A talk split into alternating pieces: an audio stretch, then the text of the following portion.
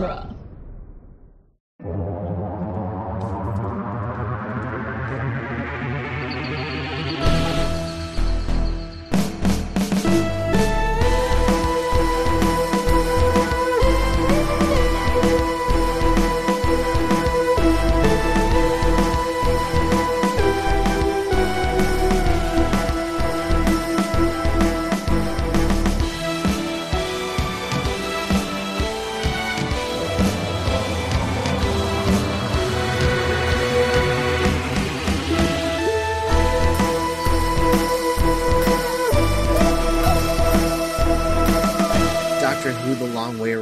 Weekly podcast where we review, discuss, and recap every episode of Doctor Who, one doctor at a time. I'm Scott Corelli. I'm Cassandra Fredrickson. And I'm Nick Jimenez. And today on the show, we'll be discussing the Ark in Space, the fourth Doctor's second story.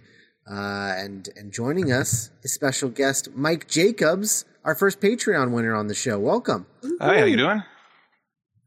Good, good. Glad you could join us. Oh, glad for long time listener, first time caller. so so Mike, uh, tell us a little bit uh, about yourself, about your your background. Um, I guess with this show and and with Doctor Who and and specifically Classic Who. Well, like I said, long time listener. I've been listening to this podcast since your first uh, co-host, the one before Matt Smith. I'm blanking on his name though. Oh oh, David Randy McKinney. Yeah. Yeah, and you know, I you know there were some times I was really yelling yelling at my podcast player from the stuff you guys were saying that wasn't right. People were giving me stares. I was going, "What are you going on about?" All right, well, for Doctor Who, um, it started, you know, as you know, Doctor Who first started being broadcast in the United States in the late '70s, and so I, and so and my, so I was a, I was about 12 at the time, late '70s. Started seeing it on my local PBS station. And in fact, Ark in Space was, to the best of my memory, the first one I saw. You know, early Tom Baker was probably when they first started broadcasting it. So That's awesome. Very cool. yeah, started to watch watch from there, and um, well, of course, got fixated. So over the years, just being a fan of it uh, through, through my teenage years, and um, got to a point when now this was like I said, late seventies, early eighties, so it was before the internet was the internet. It was just you know text based thing for universities and the government people. So there were bulletin boards instead. So I and they were all local. So I found a number of other Doctor Who fans who were nearby over the bulletin board that I frequented, and so we decided to start a club, which we Oh. uh, called the uh, well, we met in the back of a bookstore in the Tri-State Mall. So we called ourselves the Tri-State Time Lords. That's awesome. We just got Sounds like together uh, every few sounds like weeks. a really great hockey team, almost. Yeah. And you know, we just got together to uh, you know watch episodes that we could get a hold of off of video because you know they were hard to get to at those days if it wasn't. hmm So that, so that's what we did, and then eventually we actually were able to uh, con a local PBS station to letting us actually man the phones during uh, one of the pledge breaks. Well, while they were playing Doctor Who, Oh, very cool. That's so cool. that was uh, an interesting experience. I don't think PBS. I think our the, the ages of the people in our group tended to be younger than they were in other nearby uh, fan clubs, so they, we weren't invited back. So oh well. um, so I transitioned to keeping the club going uh, at college, which I was nearby, and that went on for years. And then, of course, at this point we're in the late '80s, and of course things died off. Doctor Who stopped, ended. Uh, Classic Who ended its production, so things trickled off from there. But then, of course, there was you know, Doctor Who eventually came back. So hey, that was that was something. Right. So, Cass, you said that you uh, you brought some Doctor Who news for the uh, for the show today. Oh, yeah. Um so I guess um and I don't know how reputable the mirror is cuz I don't live in the UK. Um but Steven Moffat was saying that he's been talking to Matt Smith and he's like, "Oh, Matt Smith misses the role and he might come back as the doctor and discuss."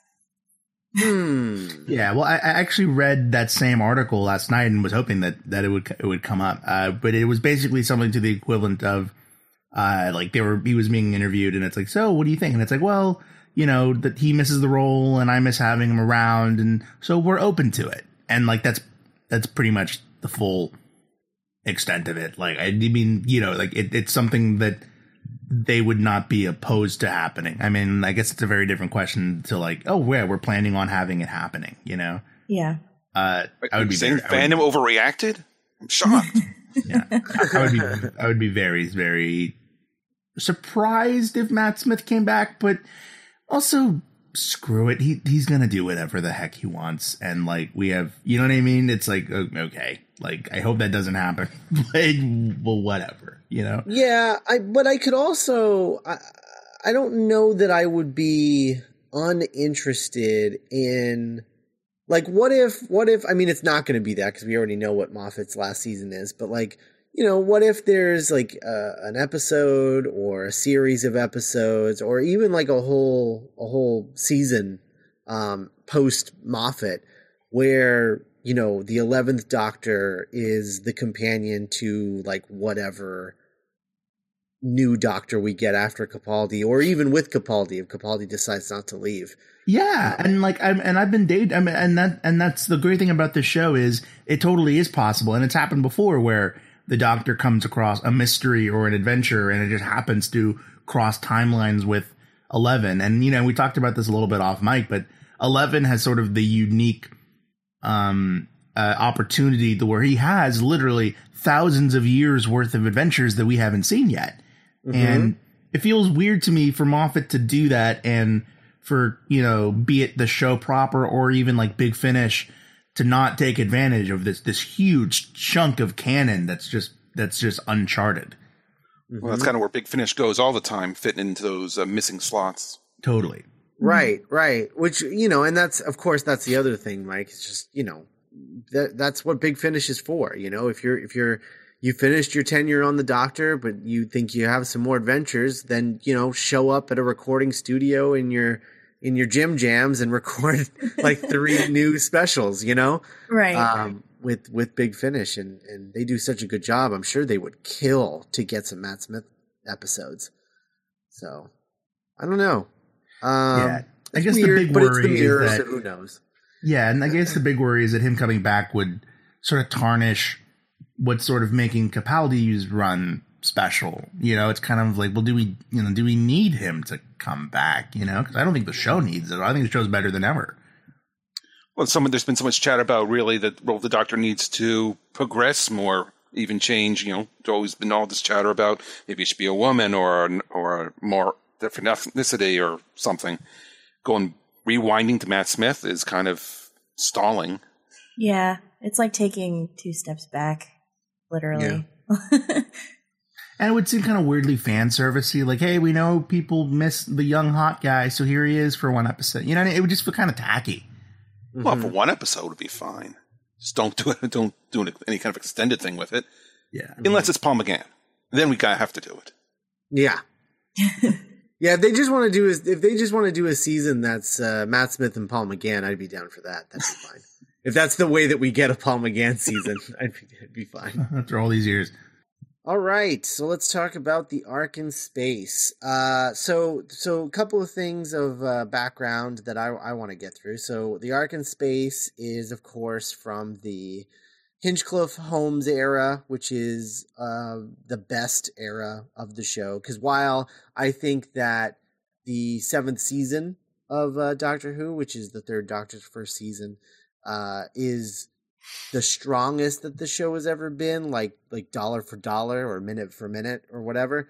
Um, I think that the Hinchcliffe Holmes era, which lasted about three years, is the just the overall strongest era of the show. Um, because you know it lasted a long time and it was really good.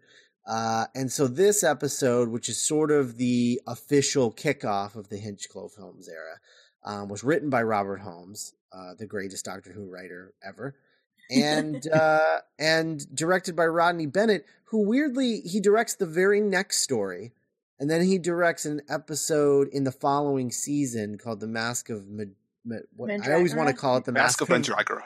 Yes, that's it. I always want to call it the Mask of Majora, and I'm like, no, that's Legend of Zelda.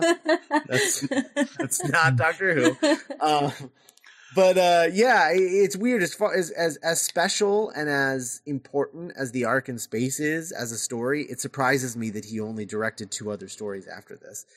Um, and uh, the thing that's really fun about this story is the uh, the writing process was really weird. So, uh, Philip Hinchcliffe and, and Robert Holmes they knew that they wanted an episode that took place on a on a space station to kick off their new like doctor traveling through time and space again era of the show. Um, because, you know, prior to this, you had Jon Pertwee who was stuck on Earth and then toward the end of his run started traveling a little bit, but always came back to unit at the end of the story. Uh, and so they wanted a perpetual motion doctor again. And uh, so they knew they wanted to kick it off with a space station story. And so they uh, commissioned this uh, writing th- this writer uh, Christopher Langley to write it, and he wrote it and wasn't they weren't super into it. So then they hired John uh, uh, Lucarotti to write it. And as soon as he finished his script, he went on vacation in the in the Mediterranean, and uh, they got the script back, but they had notes. They liked it, but they had notes, but they couldn't get a hold of him because in the Mediterranean at the time there was a postal strike afflicting uh, the area, and so they couldn't send any post to him. They couldn't send him notes. He wouldn't be able to send them anything back, and so as a result. Robert Holmes just had to do a page one rewrite, and that's how he ended up writing the story. Um, and uh, yeah, so he used uh, John uh, Luca Lucarotti's like sort of basis and story, and then rewrote it uh, page one, which is uh, really interesting and just barely in time for pre-production to get started, um, while also doing all of his other uh, his other script editing duties. Um, so it was uh, it was a rough start, but we got a really special episode as a result. So that's really cool. Um, so uh, Mike, why don't you uh, take it away and, and give us a recap of part one? Okay. So, we start off episode one with a viewpoint from space. We're zooming in on a space station in orbit of a planet which we can guess is Earth, but there's no actual details on it, so we don't know that. Mm-hmm. Uh, but you really have to glory in the wonderful uh, special effects of 1970s BBC zero budget. You can almost see the wires there. the model looks like it's made of balloons because it's just like kind of floating. It looks like somebody made a balloon animal like shaped like a space station and just kind of painted it. And, and I can imagine there's just two screens of black with holes poking in with a light behind it for the stars as they sort of zoom in and out. It's, it's wonderful. Oh yeah, it's a real it's sign glorious. of things to come. All right, we then change our viewpoint to green slime mode, where uh, mm-hmm. seems to be uh, we're approaching some kind of person-shaped container, which then opens, and in fact, we find a person inside. Then we're back in space, pulling away. Mm-hmm. We then switch to new scene. The TARDIS is materializing in some tight space. You can the top of the TARDIS barely clearing some ceiling molding. Everything's all white, eh, all white walls and ceiling. Of course, again, they're not using much special effects. They're just simply turning up the lights and the fears. No actual materialization effect. Mm-hmm. Again, you have to save on the budget. There you go. uh, we then hear the doctor berating Harry for being a clumsy, ham-fisted idiot. the doctor, Harry, and Sarah Jane c- come out, and Sarah Jane is carrying some kind of lamp. Uh, Harry's all, I'd say, because seeing that they're actually somewhere different. Sarah Jane says they were only supposed to go on a little trip to the moon to show Harry. But Harry again was messing around with the controls, and so they went off course. Mm-hmm. Uh, this is a, this is this is definitely a foreshadow of just Harry as a character in mm. general. uh, Harry starts going on about uh, you know they could sell it to be so useful in in Trafalgar Square for the bobbies, and Sarah Jane tells him to stop burbling. Um, and uh, comments that he's feeling a little lightheaded. Doctor says it's because there's very little oxygen. He starts messing with a yo-yo, and so Sarah Jane starts giving him grief about, well, there's no oxygen. Why are you playing with a yo-yo? Our says it's just testing the gravity. And they're definitely in an artificial satellite. Isn't that interesting? all right, so the doctor crosses the room and finds a light switch, so we can now again see the set in all its glory. Very space satellite, 70s chic. Everything's curved and little lights. You know, kind of similar to uh, classic Trek, although it was more angular. This is all nice curves. And Harry goes over to where the doctor is, and he starts, again, messing around with the controls. Um, while he's over there, a hidden door then opens over where Sarah Jane is still standing. She calls out to the doctor, but he's being a bit of a jerk. So she just goes on on her own through the door. Doctor comments he hasn't seen anything like it, but he says it's made on Earth, but he can't place the time period. Sarah Jane enters the other room. Again, the walls are all white and surface and curved surfaces and control panels. Sarah Jane approaches a control panel. Again, all the buttons and curves. On the on the back wall, we see a couple of oh so futuristic tape reels. They're put there just so we, 40 years later, can enjoy the retrofuturism. Back with the Doctor and Harry. The Doctor's techno babbling a bit, and then just sort of spitballs that the tech is from the early 30th century, maybe the late 29th. And I suppose if we wanted to, we can now start arguing about timelines for in, for the Earth hist, Earth future history in Doctor Who canon. Oh, Of course, I assume you know they weren't working off any kind of Bible back in these days, so I guess. Well, we're no, I mean, I mean, all the all the because we've we've gotten several sequels now to this story in New Who. Um, the uh, actually the next Ninth Doctor story we're going to cover, uh, the end of the world, is a direct prequel to this Mhm. story, um, which is about solar flares destroying the Earth. Well, And- no, I don't think so. I mean, it's more Beast Below is really connected to this story. They're both talking Well- about solar flares. End of the world is the Earth is the sun going supernova and destroying the Oh, Earth completely, okay. not Yeah. just killing all life. Oh, okay, okay. So, so, uh, so You're yeah, so by Beast Below, um, Beast which Below. is also coming up. Right? Again, it's coming up, so nice connection That's there. really weird.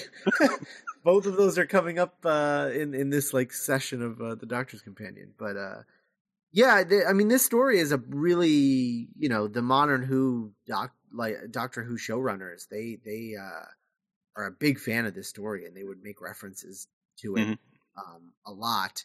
And uh, yeah, I mean, you know, it, it kind of contradicts itself a little bit. Yeah, I mean, even just in the next season with um, Talons of Weng-Chiang, they talk about the 51st century and talking about known places, even if so. Mm, The timelines don't match up. Uh, we'll just say Right. Robert Holmes will just make up numbers just because he had to say something. Yeah, yeah, yeah. And we'll as just- long and- as it sounds like the future, that's enough. Right, exactly. and in canon, we Kind can of say, oh, of, well, uh, it's I'm kind of like just Jim kinda wrong. Kind of like Jim Kirk's star dates, you know. Right. yeah, exactly. Right. Right. They didn't uh the, the the star dates made absolutely zero sense until they got to the movies when they just sat down and was like, okay, what actually are these? And then they yeah. they they tried to make them make sense. Like I think as of the I, I think it was I think I don't think it was until Wrath of Khan that they fixed the star dates to actually mean something. Really? Wrath of Khan, in many ways, the Ark and space of Star Trek. Yeah, little well, Space Seed, sort of. yeah. Space I, I guess in like terms arc of movies, space. because like you know, like once you see those sort of naval admiral costumes, like those kind of stuck for the entire film franchise. Yeah, that's true. That's very true. Um, but yeah, so so uh, so so so Mike, uh, where where where do we leave off? We left off on. Okay. Uh, So, Doctor I was believe, I spitballing. believe uh, Sarah Jane was in her room. yes. So, back in the other room, Sarah Jane notices that the door closed and she's trapped. So, she's banging on the door, yelling for the doctor. Uh, the doctor and Harry. Harry's acting all shocked that they're, in the, that they're in the 30th century, but the doctor says, nope, actually, it's well beyond that. He gave that control quite a twist. then they finally notice that Sarah Jane is missing. Doctor walks over and finds the hidden door and accuses Harry of messing with the switches and tells him to find it. Harry, Harry continues complaining about the lack of oxygen, but finally finds the switch. The door opens and they find an unconscious Sarah Jane. They're laying on the ground. As they're sitting her up against the wall, the door shuts again. Doctor goes over to the control panel, but nothing's working. He finds the oxygen supply, but it's not working either. I love the oxygen supply because it just looks like the thing that blows in your face on an airplane. which is an air supply. right. That's supplying Yeah. you with air. It looks more actually. I'm thinking it's looking more like the head of a of a blow dryer. Right. It looks like it looks like like kind of like a giant version of the thing on the airplane. It's just it's just so Yeah. weird that it's as focused as it is because you'd think you Yeah. just want oxygen everywhere. Like why Right. is coming There'd of be this- like vents every so often in the walls. or Right. whatever. Air conditioning, really? Yeah. yeah. This man needs some air. He's like a giant Shove his fan. face up in the panel. It's like, those big, it's like those big fans they put in like post offices and stuff. yeah. All right, so the doctor opens a panel and finds cut wires. He somehow identifies that the oxygen supply wires are yellow, black, and green. Goes over to behind the control panel, says the same colors, and then comes back again. So a completely unnecessary detail, but you just gotta love that these little bits is what you know Robert Holmes puts in stories to give it their charm. Mhm. is falling unconscious as well, and even the doctor's suffering from the air loss. Even drops his sonic once, trying to repair the wires. But finally succeeds, it's a button, and the air starts flowing. All right, Harry and the doctor then carry Sarah Jane over to some kind of bed that's over on the side wall. And as Sarah Jane is being laid down, now either it's Harry or maybe the actor Ian Marter are being is being a real mensch because he sort of holds on to the lower edge of Lis Sladen's skirt and keeps it snugly down. I noticed that up. too. I was I was actually really impressed by that. That was really good. I wonder if maybe there were previous takes where, whoops, it wrote up, can't film that. Quite possibly. All right, so the doctor goes back to fixing the cables and mentions out of the blue that maybe they were bitten, and if so, done quite purposefully. And whoever did it had a purpose, and commentary, and very big teeth. All right, so the doctor is now able to open the door. Uh, Harry, meanwhile, has been wor- working on reviving Sarah Jane, and as she starts to recover, he says, You know, come on, steady on, old girl. Sarah Jane smiles and says, Call me old girl again, and I'll spit in your eye. Really kind of cute, and this I is when we all start Sarah shipping Jane. Harry and Sarah Jane. I I love Sarah love Jane. I love all three of them in this episode. They all have such a great cap where they're always like they're all picking on Sarah like she's everyone's sister, but then like the Doctor and Harry have really great chemistry. I was, I was just all about every combination of characters in this I- episode. What I love about Harry is that I mean we haven't gotten to the part where he loses his shoes yet, but he just spends the whole episode in His socks. in a, in, a, in, in like he's he's just wearing his socks, but he's still got a double-breasted jacket yeah. and an ascot. Like he's so fancy, this guy.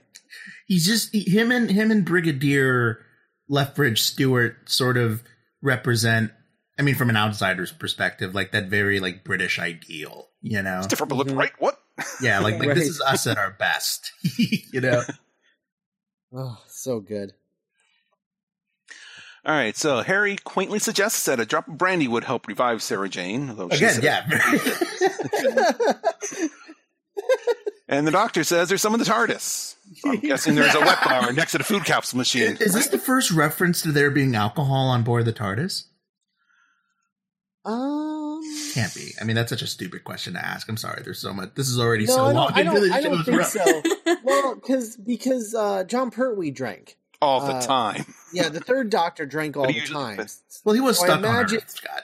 I imagine since the fourth Doctor has proven to have like such a sweet tooth, he probably doesn't in canon drink. Although you know, off camera, Tom Baker Oh, drink enough for, for every Doctor. But but uh, I, I I imagine that the fourth Doctor doesn't drink much, and so the the alcohol stock on the on the TARDIS, I imagine, came from the third Doctor. this is from back when I drank. Yeah, right, he was there's he, left? he was really into some quality liquor.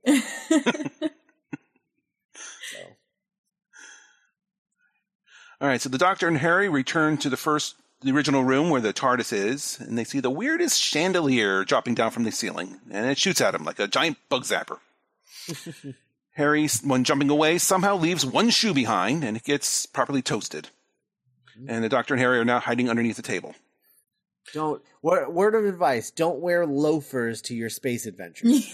Well, he was kind of tricked. He didn't. He wasn't dressed uh, for. He did, wasn't. Didn't have a chance to dress properly for the adventure. This was him dressed for going to sleep. Uh, back in the other room, Sarah Jane calls out to the doctor, having heard a scuffle, but then lights behind the bed start flashing, and she gets drowsy, lies back down, and then fades away. Doctor tests is goes back to testing the bug zapper with his hat, which gets zapped. Harry yells back to Sarah Jane, to knock him out, but of course she's gone. Somewhere else, Sarah Jane wakes up. A voice says, "Welcome to Nerva." So we finally identified the place.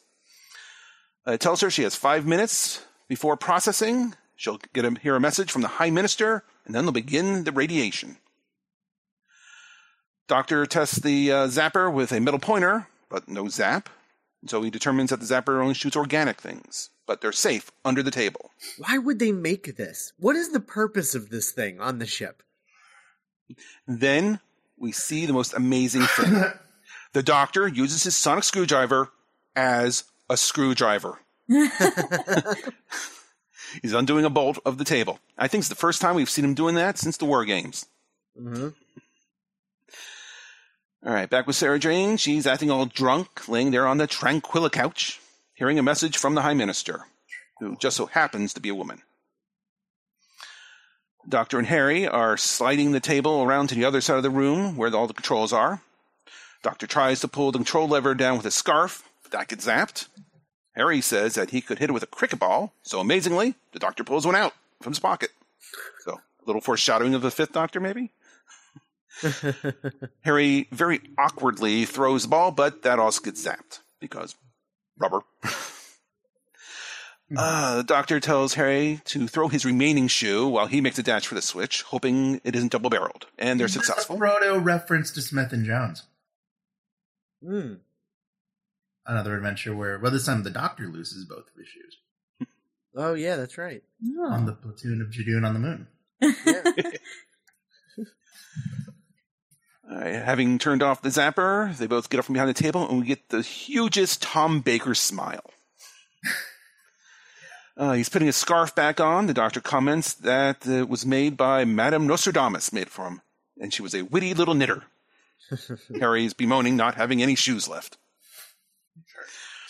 So back back over with Sarah Jane, she's getting gassed. Mhm.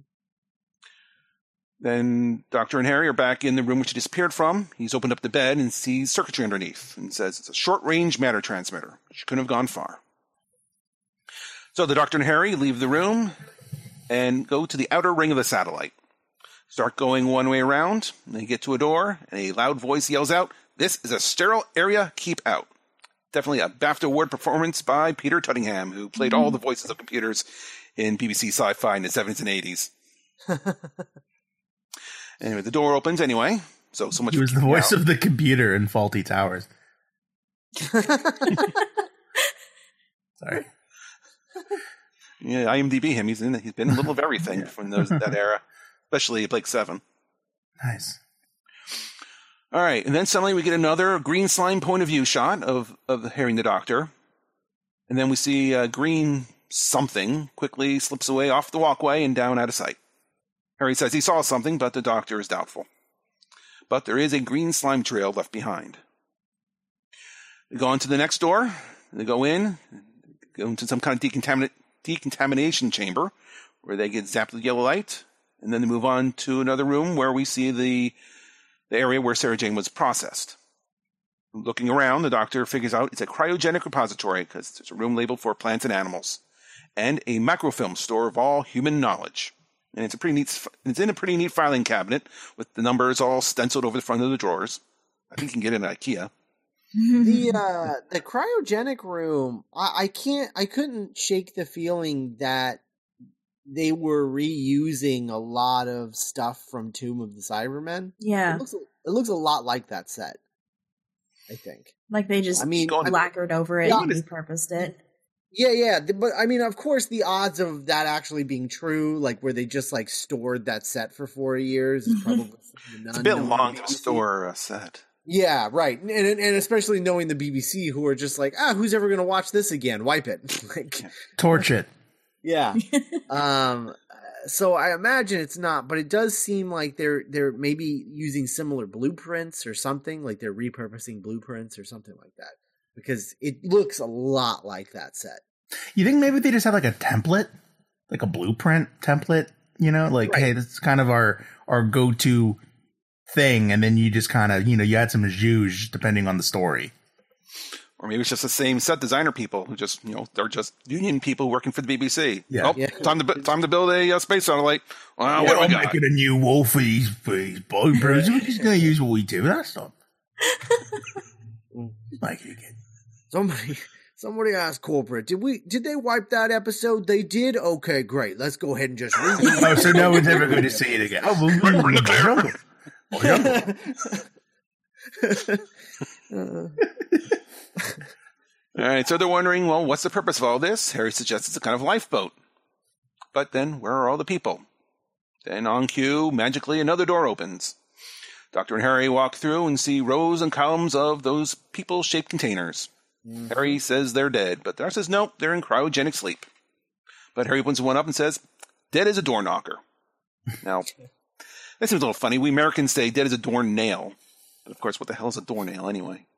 Door knocker is a thing, so I think of the British statement actually makes a lot more sense. Mhm. yeah. What a doornail. That's weird. No, doors have hinges. Yeah, they have hinges. I Mhm. never really thought about that Nail it. saying. Well, you got to nail the hinge to the to the wall, so maybe That's true. There's maybe maybe. I bet it's been around for so long. I bet it has something to do with like nailing something to like a person's door, like they did in like the like the like the 1700s. You know, they're like, oh, God. we have news. Martin Luther and his uh, treatise. I'm Yeah, thought right, it was right, 'cause right. they, Stuff like- I thought it was because they like nailed the coffin shut. different Oh, kind of with door. doornails? That's a that's a different, Yeah. definitely different uh, thing. I don't know. I have no idea. I'm just spitballing. Okay, I Well, mean, I There's think we know vampires. You got to nail the coffin shut. I think we know what we're going to Google after this. fair enough. All right, then it's Tom Baker's turn to try out for his BAFTA, and he goes on this bit of a soliloquy about the resilience of humans. All right, Harry's still poking at bodies, but he's saying no, he still thinks they're dead, and you know, say, suggesting you know, here's what happens when people are in a coma, because remember, Harry is a doctor, but then the mm-hmm. doctor explains, nope, they're in total suspension because they're going to be sleeping for thousands of years. All right, wondering why, Harry suggests that maybe there's some kind of global catastrophe, which the doctor agrees. But then they notice more green slime over on the edge of the room. And then it's a bit of a non sequitur. The doctor suggests they check out a few more beds, make sure that everything's okay. So Harry walks along a bit, looks at one more intently, opens it up, and it's Sarah Jane. Closing credits. Yeah. yeah. Well, well, no, because they see Sarah Jane, and then he, uh, he, he is like, "Oh my God, it's Sarah!" And then he's like, "Oh well." The doctor comes over. He's like, "Well, there's no helping her now." And, uh, yeah. He's like, unless he's like, he's like, even if we had a, a a resuscitation kit, like I don't know if it would work. He's like, well, what does it look like? And he's like, I don't know, kind of like an oxygen tank. And so he starts looking, he starts rummaging through closets, and then opens one, and then uh, uh, a big bug creature, like the greatest cliffhanger. You know what? I think there may be several different versions of where they cut off episode one. The one Oh. I'm watching ends with them finding Sarah Jane, and part two starts with replaying that little bit, with them find, walking up and finding Sarah Jane. But I was reading a, uh, I think some some other Wikipedia entry uh, that was also doing their own summaries, and they end with after Harry finding the giant bug. yeah, So I think there's slightly different versions out there. Interesting. I watched the special edition uh, DVD version. Um, did i- is is that how your you uh, Cass and, and Nick? Is that how yours ended? Yeah. Mm, the- that's- if I remember correctly, the version I watched ended with Sarah Jane. Really? Huh. Huh. Interesting. Well, either way, either one is a good cliffhanger. One of my notes actually Yeah. for this episode was the fact that, like, wow, you'd think that the Sarah Jane thing would be the cliffhanger, and then they throw this cricket monster thing. in. Yeah, the bug. Yeah. which is so much better. yeah. Well, and it's better because of how it's uh, how, how, How it resolves. how it Hello. resolves. Oh, Welcome to the Ark in Space. yeah.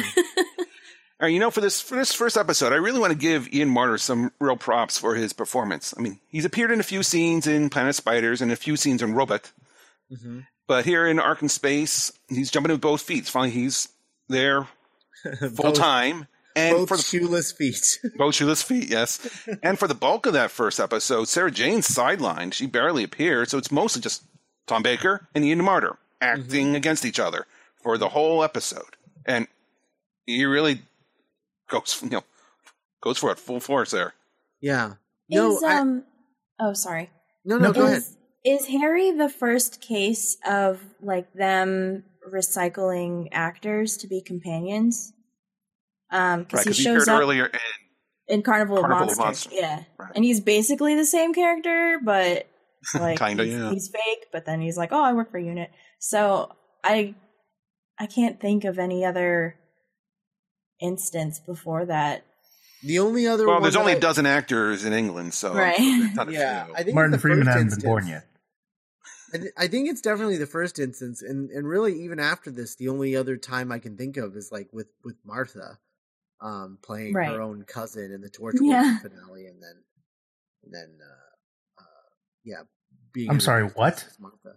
Yeah, yeah, she she played she played her own cousin in the second the uh, the the season two um, Torchwood two parter. That wasn't yeah, Martha. she shows up. She sh- No, that's not Martha. That's Martha's She cousin. dies. She dies. Yeah, Martha Jones yeah, Martha Jones. Her Died? quote unquote cousin. dies in Torchwood. No, no, no, no, no, no, no, no. The Torchwood two-parter at the end of season two of Doctor Who. Oh, that one one. where the Cybermen and the Daleks fight.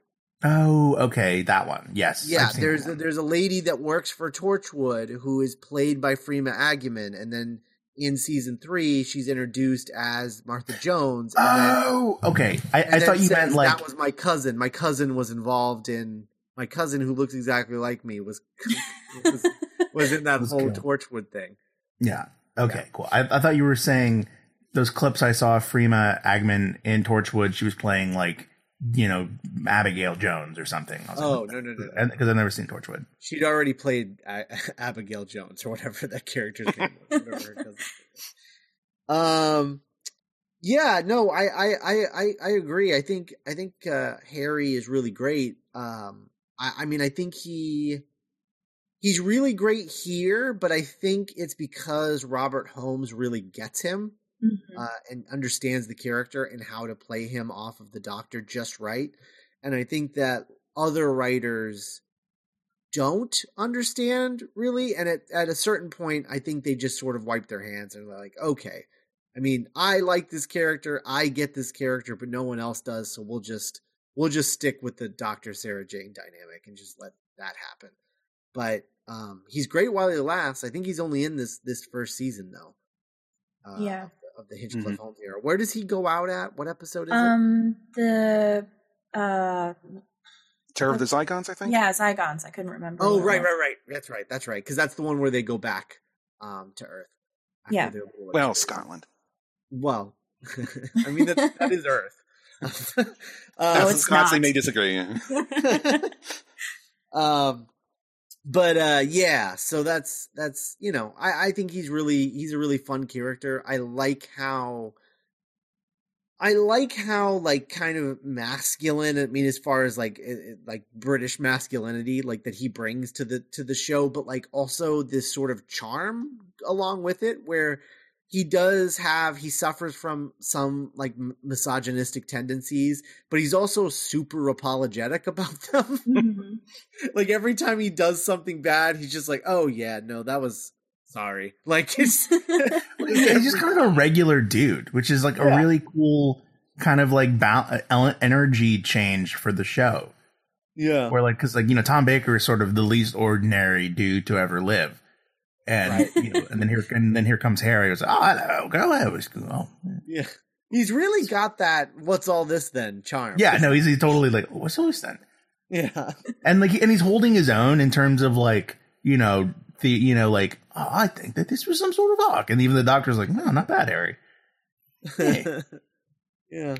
No, it's good. I really like him a lot. Um, so tell us about part two, Nick.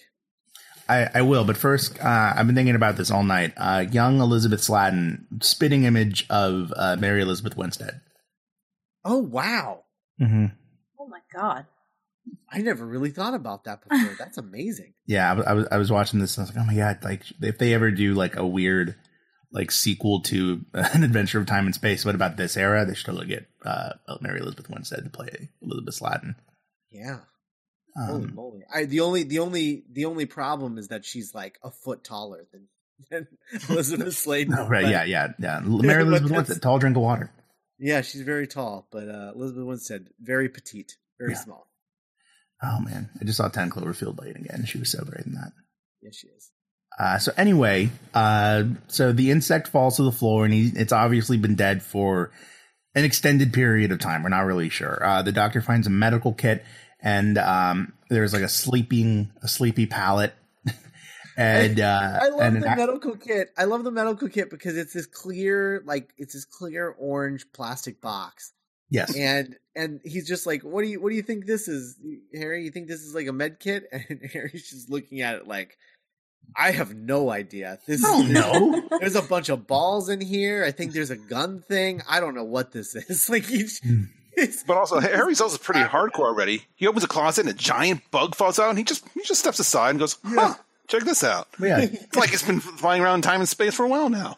A stiff Yeah. upper lip. Well, I guess it comes from working for UNIT. Yeah. well, And, and, and, uh, I mean, he's a he's a medical doctor, so I imagine stuff like this is kind of just you you can't I, I can't help but think that Harry probably has sort of a scientific mind about some of this stuff, where he's just like, oh.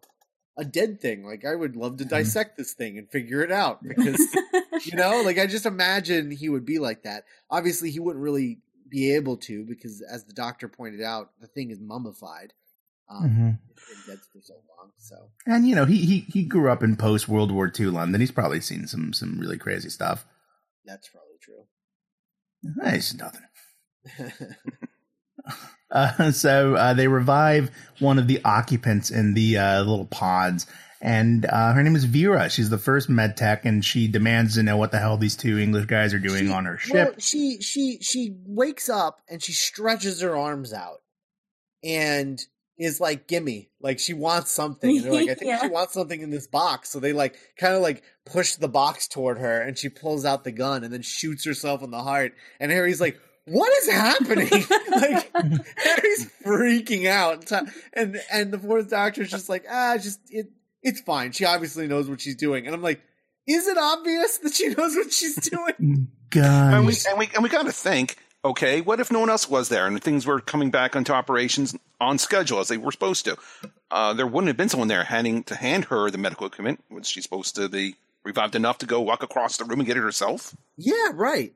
I know. Exactly. Very confusing. Yeah. This this does not seem like the most uh uh convenient uh resuscitation cycle. So they tell Vera that, uh, hey, our friend got uh, cryogenically frozen accidentally. Can you please like revive her? And she's like, oh, sure. And then while she's doing that, she's like, yeah, solar flares kind of messed up the Earth ecosystem. So the government picked a select group of humans, and, and this is called the Nerva station. And so we're up here cryogenically frozen for 5,000 years. And then we're going to send 100 of our youth back down to the Earth to make out with each other uh, sorry. Uh, no. And then uh, the doctor's like, well, I got some bad news. You've actually, uh, some alien sabotaged your junk and you've actually been, uh, you overslept by thousands of years. And so she's like, oh, I have to go wake up Lazar. And he's also going by the name of Noah, but I will never call him anything but Lazar. Uh, and, uh, yeah, okay. Can we start talking about the, okay, well, never mind, because the best is yet to come, but I, I want to talk at some point about these people's names.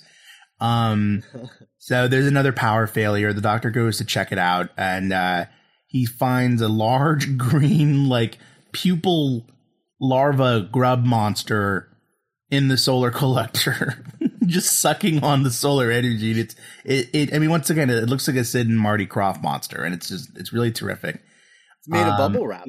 Bubble Yeah. wrap. Yeah. Bubble wrap, which was a which was a, a technology that no one really knew about at this point. So they could they could it wasn't widespread enough for anyone to know what it was. So they were like, yeah, let's use this new cool thing and make a creature out of it. And then Yeah. shortly after this, like bubble wrap was everywhere and Yeah. And became the tools of office this. pranks everywhere. right, and everyone just knows this story as the as the one with the bubble wrap. exactly. oh man. Uh, so, uh, so yeah, so Lazar doesn't like that someone, that these people are stumbling around and contaminating their genetic pool, which I guess is somewhat, you know, it's like, well, this whole point is that we, you know, we're clean from all of the stuff. And so he goes to the control room and he stuns the doctor. Well, I Um, think didn't you didn't you uh did you skip over the part where where Vera is uh reviving uh Sarah and she says they're like, "So is this going to work?" And she's like, "Well, she'll either survive or die." yeah. And everyone's like, "Oh, okay, that's fine." Cool. she's like, uh, "I mean, you know, That's kind of you a, some, you lose some." That's kind of our deal no matter what, though, you know, if you think about it. yeah. Uh, she'll either survive or she'll die. Oh man. Yeah. So she notices. Uh, so while after reviving Sarah, she notices that another one of their crewmen, Dune, is missing from his weird pod. And uh, Lazar, of course, blames this on their quote regressive interlopers. Um, I kind of, I'm kind of into someone else calling the Doctor primitive and regressive. I find it like kind of a cool like turning of the table, you know, because so often the Doctor sort of has the genetic hierarchy down. Well, of course, Um, Harry's reaction to that comment: "I'm not regressive. I'm a naval officer." Yeah. Yeah. Screw you. uh, so, uh, so, so Lazar goes in to make sure that the doctor hasn't like mucked anything up. And he is, I love this. The wiki that I'm, that I'm, I'm, I'm referencing from says that he is accosted by the giant bug monster. Um, hey, what time is it? Uh, so it it, it it it touches his it touches Lazar's hand and like Lazar like falls he, he's unconscious. Harry and Sarah find the stunned doctor and revive him and uh, then they're escorted back to their uh, to the main room by Lazar. Uh, but he's like keeping his hand hidden, like nothing, nothing happened, nothing happened. and they're like, okay. Um, so Vera's just reviving people like madness now, and they revive someone named Li- Li- Libri. Was it Libri? Libre. Libre, um, who's freaked out by by by Lazar and can tell that something's wrong, um, because he starts to act weird, and uh, he's like, "No, the revivals, you know, stop reviving people because," you know, and then they're like, "Well, no, we, we, you know, Dune's missing," and he's like, "I am Dune," and he goes, "Okay, well, something's up." so the doctor convinces uh, Libra to go after Lazar and stop him. Um, then they examine the missing Dune's uh, bubble, and they find this like I first thought it was like a snake skin, right? But it's it's a giant, it's a weird egg sac, and they're like, oh, the, whatever did this laid eggs inside of Dune's body, and then I guess the alien larvae absorbed Dune's knowledge, and then uh, meanwhile this is going on, Libre uh, confronts Lazar. And he's like, I can't, why are you acting so strange? And he's like, you're a fool. And then kills Libre. And then, Well, uh, that that was that that scene is really frustrating to me because this Sure. guy is like, "Don't make me shoot you! Don't make me shoot you!" And and and he's just like walking toward him, and is like, he's just like, "Don't make me shoot you!" He just keeps saying it over and over again, and then Well, he's mean, just just- tech support. He's not a security officer. yeah, I know, I but mean, it's he's like never really used a gun. He's just this guy's obviously coming to kill you, and like you can't like you can't defend yourself, and he just takes the gun and then shoots him immediately, and I'm like, man, what a waste. Now, I think this may be like a record shortest performance. I checked the time codes. Libre first appears at 1909, and he's dead by 2355. Oof. Just shy of five minutes. Oh man. Poor Libre. Well, I And, think it's uh, like the I think it's like the equivalent of like Captain Kirk being possessed by this weird alien, and then some red shirt's like, "I can't do it," and he's like crying, and Captain Kirk's like, "You're dumb." The doctor had dropped a comment about how human society had become very, um, uh, very like layered, you know, specialized, yeah. specialized, yeah. And so, you know, like you know, tech support really doesn't know how to use a gun. Isn't really con- emotionally conditioned to use a gun, especially not to shoot his commander, even if he is acting wackadoo. Well, he could have at least stunned him. We know that it has a stun setting. You have at least tried. Like, but then the story it would have been- ended in part two, Scott. No, no, no, because no, because all you do, all you do is you show that the Wirrn are are uh, not susceptible to the stun setting. So he shoots him with the stun setting. It does nothing. He takes the gun, then he shoots him. Yeah. But at least then he tried. I thought you said this was the greatest era of the show. It is. Absolutely. Well, telling. That's all I'll say. and uh, so with with with with with Libre dead, uh, we noticed that Lazar has fully started his metamorphosis into uh, a Sigmund in the Sea Monster. Bubble wrap. Then thus and thus oh ends part no, not the bubble wrap. oh, bubble wrap, no! and thus Can thus we- ends part two. Can we talk about the uh, the Starfleet uniforms? Um, Each shoulder, it's a different color code. Yeah. I'm digging Yeah, them. yeah. I love that. I love that. I miss the all white of like you know old Battlestar Galactica and like this and like the first Star Trek movie. I really miss like the weird Bee Gees like Jumpsuits, yeah. yeah, I- yeah, it was cool. Yeah, no, it, it is. It is really cool. Um, I even like, I, I, I even like the way that it's. Um, they have it has that like top flap on it with like the the arc of the color from their shoulders across Mhm. it, but it's like a different piece of fabric than the than the actual like jacket part. I don't know the whole thing. I, I think it's a cool design. I mean, bell bottoms notwithstanding. Yeah, I was gonna say, And did you notice 70s. bell bottom? Yeah. Man, the '70s did not understand that the bell bottoms were go- not going to be around forever. Uh, I don't no know. They came tell. back when I was in middle school. Uh, they're called bootcut now. That's true. There was kind of a, a, a bell bottom revival in like the '90s. I feel like I remember. Weren't they called flares though? yeah, they're called flares. They weren't as outrageous. Right. they weren't truly outrageous. they weren't truly. Well, there's the scheduled 20 year retroactive uh, style r- thing. So Yeah. in the 90s, they're into the 70s. That's true. We're all looking back at the 90s now. That's true. I'm waiting for that that '90s show.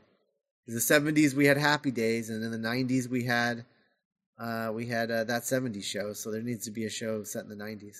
Oh my god. We're overdue for that. It's like the worst show. And it's called Replay Friends. oh man. Um. So uh, yeah. So tell us about uh, part three, Cass. All right. So, um, Lazar slash Noah slash Bubble Wrap.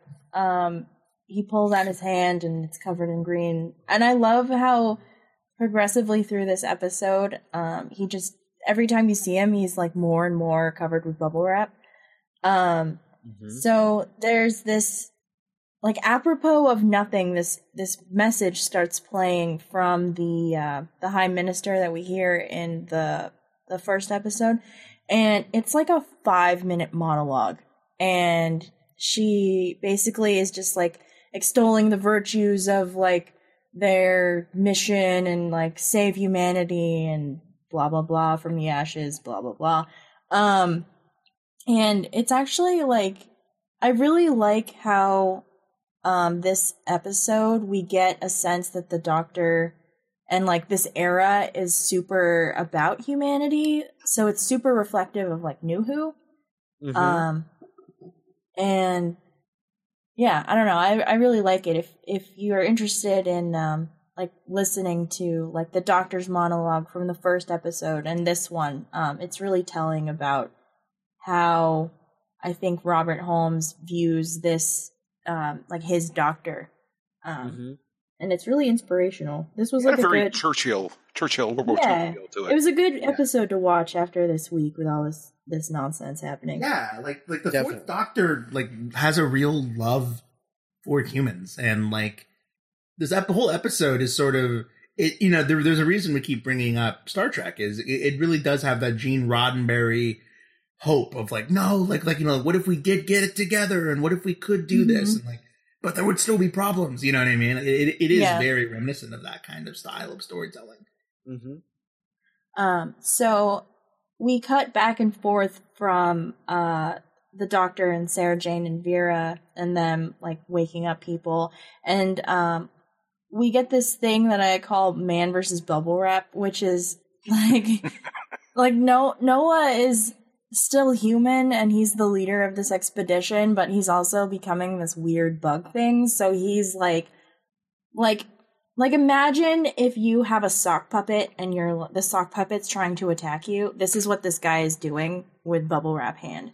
Um, Oh no, he's just fighting the horrible urge that every Yeah. human has to pop the bubble wrap. Gotta Yeah. pop the bubble I wrap. know. I was like, dude, just cut your arm off if you're that bothered.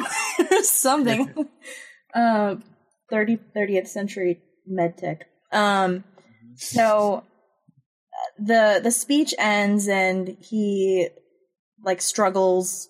He has this weird struggle, and he um he comes over at the comms and he's like, "We gotta we gotta bypass all the safety stuff and wake everybody up as soon as possible." And he kind of um he pulls like a Jekyll and Hyde thing. Like he is trying to he's trying to talk to Vera and tell her to take command and like wake everybody up and then um and then he reverts to um what we find out are called the Wirrn, um, which are these giant space bugs and they um they, they he's like started tapping into their like race memory, uh, which we find out more a little bit later. Um, so the doctor and Vera go to kind of talk to Noah, and Harry and Sarah are left to wake everybody up because Harry's seen this done exactly twice and he knows what he's doing. Um, so they go to talk to Noah, and we get this really awesome shot of this, what I presume is a guy in a sleeping bag covered in bubble wrap, crawling on the floor. Like, It was amazing. I love this story so much. um, Uh, but they they go to talk to Noah and they can't really reason with him. Um, and they try and like zap him uh with I don't know stun guns and bug zapper things, and it doesn't really Fusion work. pistols. Yeah, it's it's weird. It's got like a claw on the end, and it's like like there's this really awesome scene where there's like a shootout in a hallway, but it's all like weird light lights and lasers and stuff. Um, and we uh we go back and there's these two um tech guys that they wake up. We talked about them, right? Um, Yeah. yeah. So they're really cool. Um, Lycett and Rogin. yeah, they're really. I, it's super seventies. Like Again- Rogin has like the his um uniforms open just a little bit, so there's like really weird like seventies chest hair going on. And very Bee Gees. Yeah. yeah. um. So the doctor tells Harry to dissect the creature to find any weaknesses, um, because they still have the mummified big bug in the main room. Um, so the doctor peels away this, what I think is like an eye membrane, basically, and he hooks it up to the computer and he's banking on the fact that because these things have like psychic um, connection with each other and whatever, that he will hook up the eye to the the computer and he'll be able to see what killed it, basically. Um, and the first time I saw this was before Pacific Rim came out, but now afterward, basically the Doctor drifts with this piece of like space bug because yep. the computer doesn't can't handle it so he's like oh, i have to connect my own cerebral cortex and see what happens so he he drifts with a kaiju he drifts with a space bug um yeah. um and the uh while the doctor's doing that the bubble wrap uh slug man gets um Lycett um and Another Uh, short performance. I clocked him at clocked him in at eight twenty, out at fifteen nineteen. He got about seven minutes.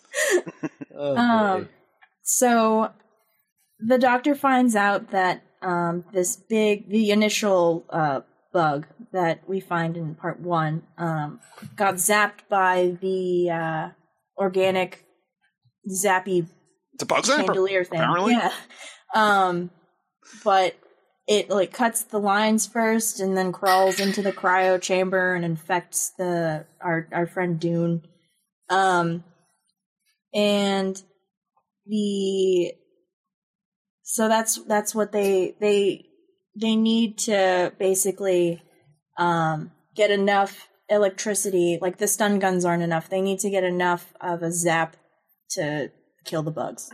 Um so the the doctor uses the um like the transmat beds to send people into the control room.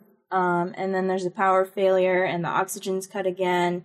And all of these um all of the grubs that are like grossly wandering around um are kind of getting into position um, and the doctor says that, oh, well, if they're bugs and they turn into flying things, they obviously have like a, a pupal stage. So he goes um, down into like the bowels of the, like wherever the solar things are to go turn the power back on.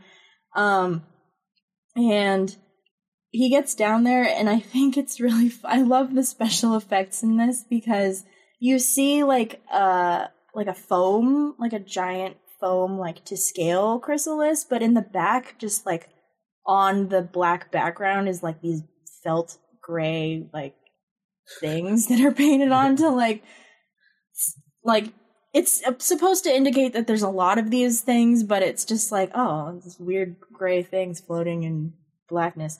Um, so the doctor's down here and he is looking around trying to get the power back on and he turns around and Noah is just about to turn into a bug. He has like one section of his face and it looks like Two Face in like the Dark Knight. And he's like grimacing and then it turns into the bug. And then I'm thinking that he wasn't actually seeing his face, but it was more like the psychic projection. Oh, that's interesting. Okay. I just I thought it like his face literally was just like and then he turned into a bug. so anyway, so that takes us to part four. Um and part four is uh I mean it it it begins with uh Vera shooting the Noah bug and so that the doctor can get out of there and then the Noah bug is like kind of like you know bowed down because he got shot so he's like he's like kind of on its whatever his bug needs are. I don't know. Um and uh and he's basically sort of explaining what's going on and why the Wirrn are doing this. And uh he said that the humans destroyed like the the Wirrn's world um and that wasn't cool. So now it wants what the humans have, which is this ark, and it's going to take it over. And he explains that the way the Wirrn work is that on their homeworld or whatever, they used cattle, and they they so the the Wirrn sort of take take over the cattle and then they sort of have like took the form of the cattle much in the way that alien rules in the alien franchise is like the face hugger goes on like a cow and then it gives birth to like an alien cow and like if it does it to a dog, it gives birth to like an alien dog. If it does it to a human, it's sort of a humanoid alien, which is why you get the aliens that you do, um, that we all know and love. And so that's basically the Wirrn the Wirrn works under the same rules, and they're like, yeah, no, now that we are going to use humans, we're going to be more intelligent than ever, and we're just going to like take over the whole universe. It's going to be awesome. And uh, and it's all because you guys you guys suck and uh, of course, and, if now humans survived uh, past the uh, solar flares and were out colonizing the galaxy and out there long enough to then you know destroy the Wirrn homeworld, kind of suggests the whole Nerva project was kind of pointless. Right. Right. Exactly. Yeah. I mean, it basically point shows that they were just kind of forgotten. Um, and that you have to wonder that if they went back to Earth, what would be there uh, on Earth? It actually comes up next episode. Right. No. We'll save it for that.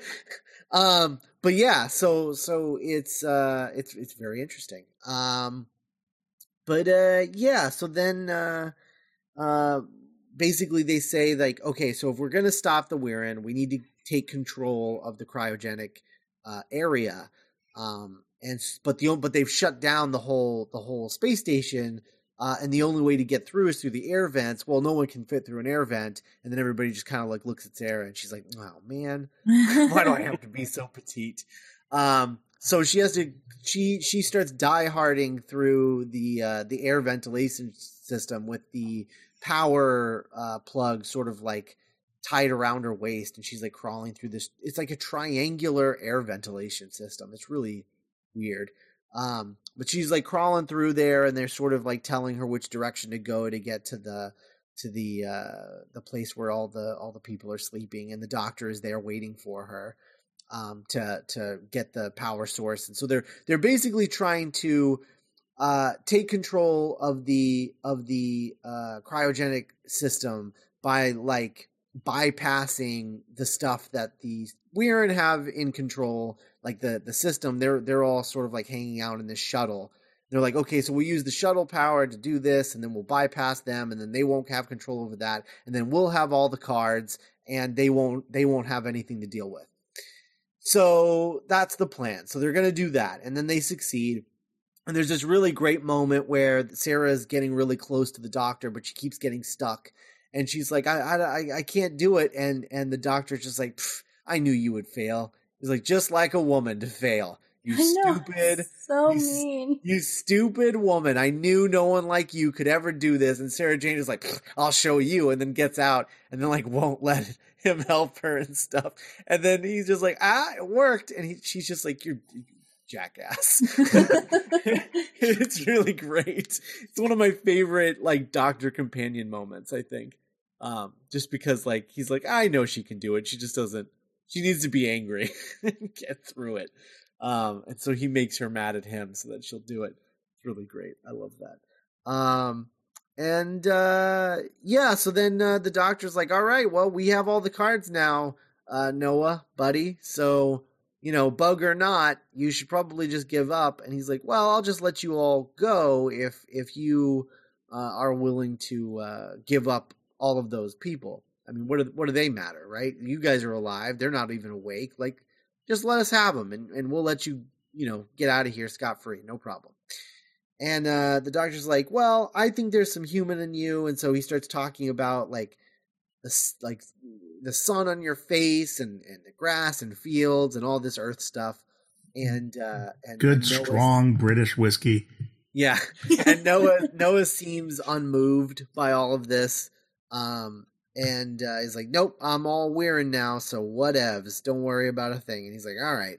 So uh, the doctor's like, "Okay, so now we're gonna trick the Wirrn into the shuttle, and then we're gonna send the shuttle off." So because they have to get to the shuttle to get control of the the cryogen people, and so they they trick them and they get them into the shuttle, and everybody else gets out of the shuttle, and they lock the shuttle but they have to because the only way to send the shuttle off is either inside the shuttle or manually on these things on the outside legs. Uh, the doctor starts turning them all on, and then Rogin's like, "You know what happens when you turn the last one on, right?" And he's like, "Yeah, you need to get out of here and be safe. I'm gonna, I'm gonna get blown up uh, when the shuttle takes off, but that's no big deal." And then Rogan pulls, in the second Bruce Willis reference of this story, uh, pulls uh, Bruce Willis from Armageddon and just punches the doctor and drags him away. And then uh, and then he's like, you know, take care of my daughter, and then and then and then uh, uh, sends the shuttle off and blowing himself up in the process. Um, and so like the shuttle with the Wirrn go off, and then and then Noah in the in the shuttle as a bug is like, you know what? Let's just blow up. So he blows up them up um, because there was a little more human in him after all, and uh, everything seems cool. There's no more Wirrn on the ship, and uh, uh, the doctor uh, Vera is going to start uh, waking all of the uh, all of the uh, occupants. He was and- human after all, Scott. yeah, My And, favorite uh, Daft Punk album. and he starts. so they start. uh They they start uh, waking everybody up, and the and, and she's like, I just don't know about you know Earth, and I'm worried about how that's going to work out. And uh, the doctor's like, Oh no, it's cool. I'll go check it out, and I'll let you know. And then uh, Harry and Sarah are like, "Well, we're going to come with you." And Sarah puts on an adorable rain raincoat combo, um, and is like, you know, prepare for anything, I guess. Uh, so she's wearing like a raincoat outfit. It's really adorable, And Harry And, finally uh, gets some shoes. right? Yeah, uh, he it all worked out. he looks like he looks like a like a like a British Navy man on uh, on shore leave. Um, and uh, and then the doctor's like, "Here, have some jelly babies," and throws the bag of jelly babies to Vera, and then they teleport to Earth. And she's like, "Thank you, Yeah, thank you for these jelly babies." yeah. never never questioning where they came from. Um, and they uh, they teleport down to Earth um, for what will be our next story of this uh, of the, for the Fourth Doctor. So, uh, yeah, no, I love this. Uh, I love this story, and I love knowing how much it inspired Ridley Scott and Alien, um, and and that whole franchise. Uh, I just I love the And that whole genre. Yeah. Really. Really, yeah. Um, it really just seems like Ridley Scott watched this as a as a young man, um, and and was just like, man, this is really great. Uh, and But what if nihilism? Yeah, what if nihilism, and what if like you know a multi million dollar budget, and so then you know four years later he makes Alien.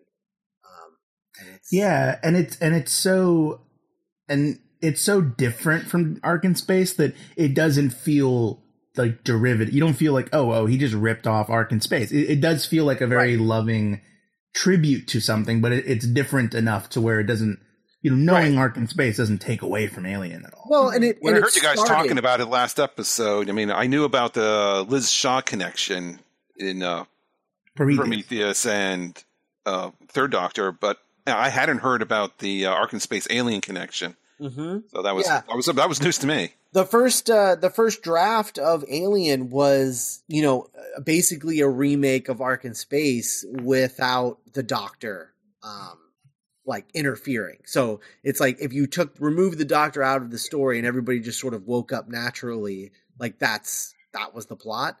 Um and you know eventually that got whittled down through the drafts to uh what we got which was space truckers Mhm. um, you know, getting into getting into hijinks. And, There's uh, this movie coming out in uh, in December that I'm really excited about called Passengers. It's directed by Morten Tyldum, the guy that Oh, directed. that's coming out this year. I didn't even know that. Yeah, dude, and it's uh, it, it- and, and I thought about it a lot watching this because it's uh, it's about a you know group of humans are being cryogenically frozen on their way to like you know our new home essentially, and uh, uh, the, a character played by Chris Pratt um wakes up accidentally like a thousand years too early Uh-huh. and he can't go back to sleep because of the machine.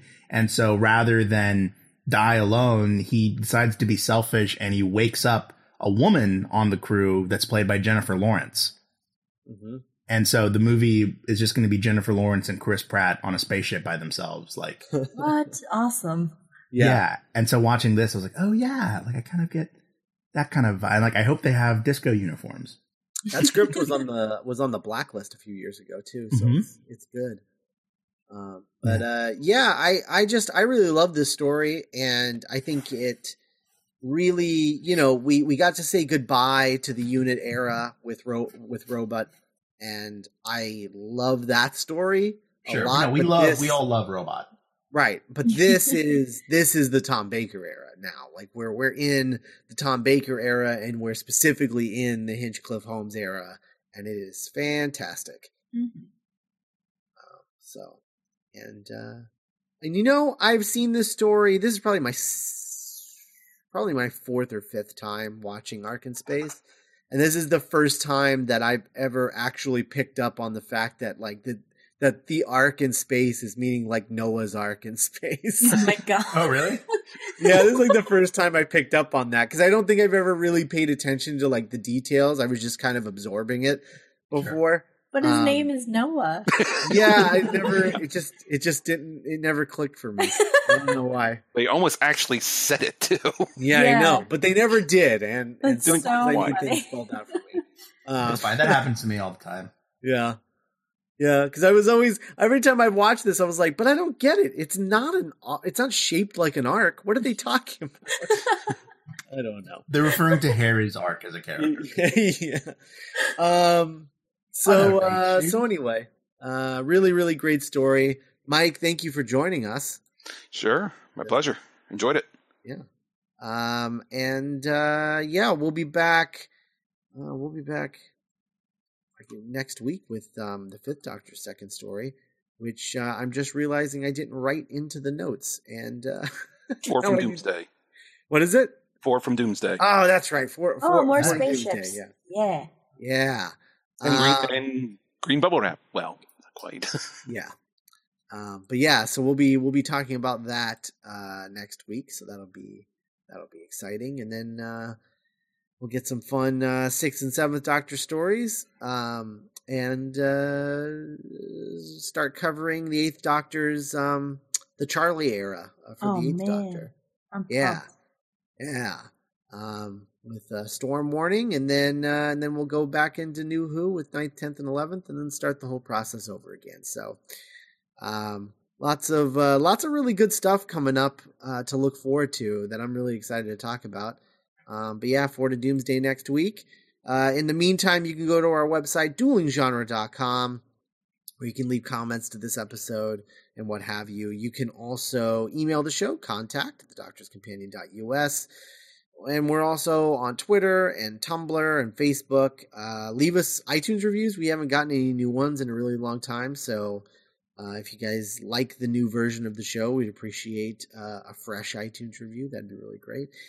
Go check out our other podcast, Back to the Future Minute, uh, which we're now an hour into, uh, which is pretty cool. Over an hour, I think, as of this release. Um, so that's uh, that's pretty cool. We're over an hour into Back to the Future Part Two. Uh, very much looking forward to our hiatus before Part Three. um, but uh, yeah, so we got that going on, and then of course uh, Geek by Night, which uh, will have come back this week. Uh, so go check that out as well. Episode. Congratulations, Cassandra. Oh yeah, your your next uh, directorial episode. oh, yeah. yeah. You're like, why? I was like, what? What did I do? yeah, you, you you wrote and directed the episode, so you know, there's that. yeah. You know, stuff. I know it seems like a Uh, thousand years ago, but It re- it really does. yeah. But uh but yeah, so that's coming back. I believe that's uh what is that, episode nine, I think? Yes. Episode nine. Um so that so should nine, story five. Yeah, yeah. So go check that out. And it then out. uh, go check out our Patreon page, duelinggenre.com slash support, where you can also uh, guest on the show. You can win a chance to guest on the show, much like uh, Mike Jacobs here. Um, so uh, go to our uh, Patreon page and go check out the rewards there. And uh, who knows, you could be on this show too. And uh, I don't know if we've mentioned it on this show yet or not. Have we the uh, the merch page? But yeah, we have a we have a Doctor's Companion T-shirt and mugs and stuff that you can go check out. Duelinggenre.com slash merch. There's a merch button on the website, so go check that out. And uh, of course, special thanks to our Patreon associate producers David Jeffreys and Leaper182, and thank you again, uh, Mike, for uh, continuing your support on Patreon, and Yeah. uh, thanks for being on the show. Thank Thanks for having me. All right, we'll be back next week with Fort Doomsday.